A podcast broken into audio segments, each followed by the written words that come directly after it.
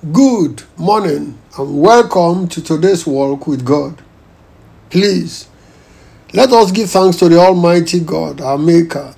Tell God, say, Oh Lord my God, I thank you for the knowledge, the wisdom, and the understanding that I'm gaining from your word day by day. I'm grateful to you. I thank you, O Lord my God, for the knowledge, the wisdom, and the understanding which I'm gaining from your word every day. In Jesus Christ's name, we give thanks. Amen. Let's pray to God now. Tell God, say, My Heavenly Father, please show me mercy. Give me the breakthroughs and the blessings of January in January. Let me not suffer any unnecessary delay, O God. My Heavenly Father, please have mercy on me. Deliver to me the breakthroughs and the blessings of January in January. Let there be no delays. In Jesus Christ's name, we pray. Amen. Joshua chapter 7, verses 10 to 12. Joshua chapter 7, verses 10 to 12. From the New King James Version, I read So the Lord said to Joshua, Get up!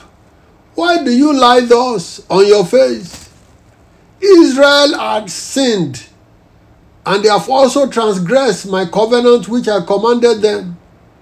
For they have even taken some of their accursed things, and have both stolen and deceived. And they have also put it among their own stuff.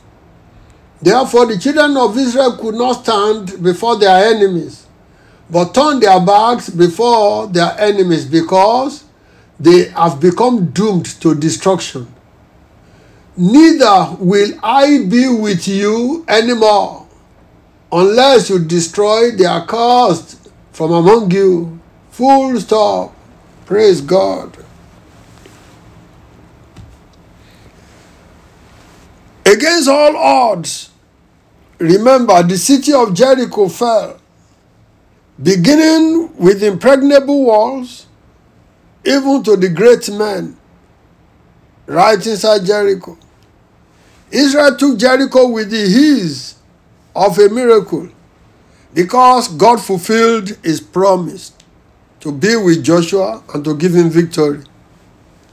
The next town was the place called Ai.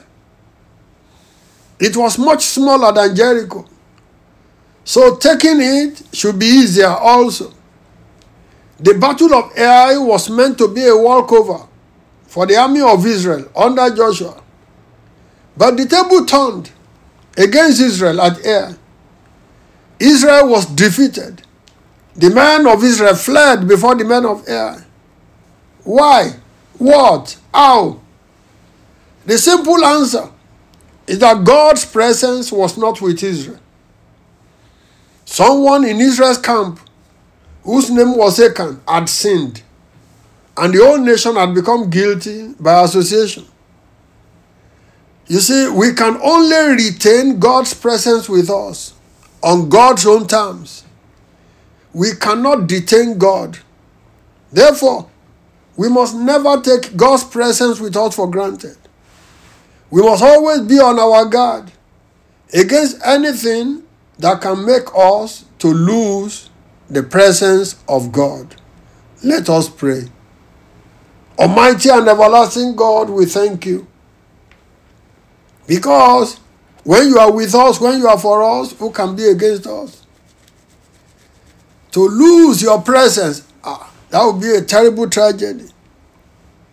So please, we don't want to make the mistake that Israel made at Ai. Help us, we have chosen to walk with you by your grace. Help us never to do anything that will make us to lose your presence. We need your presence, every one of us. Father, please be with us. Every day be with us. And be glorified in our lives, O God. In Jesus Christ's name, we pray. Amen.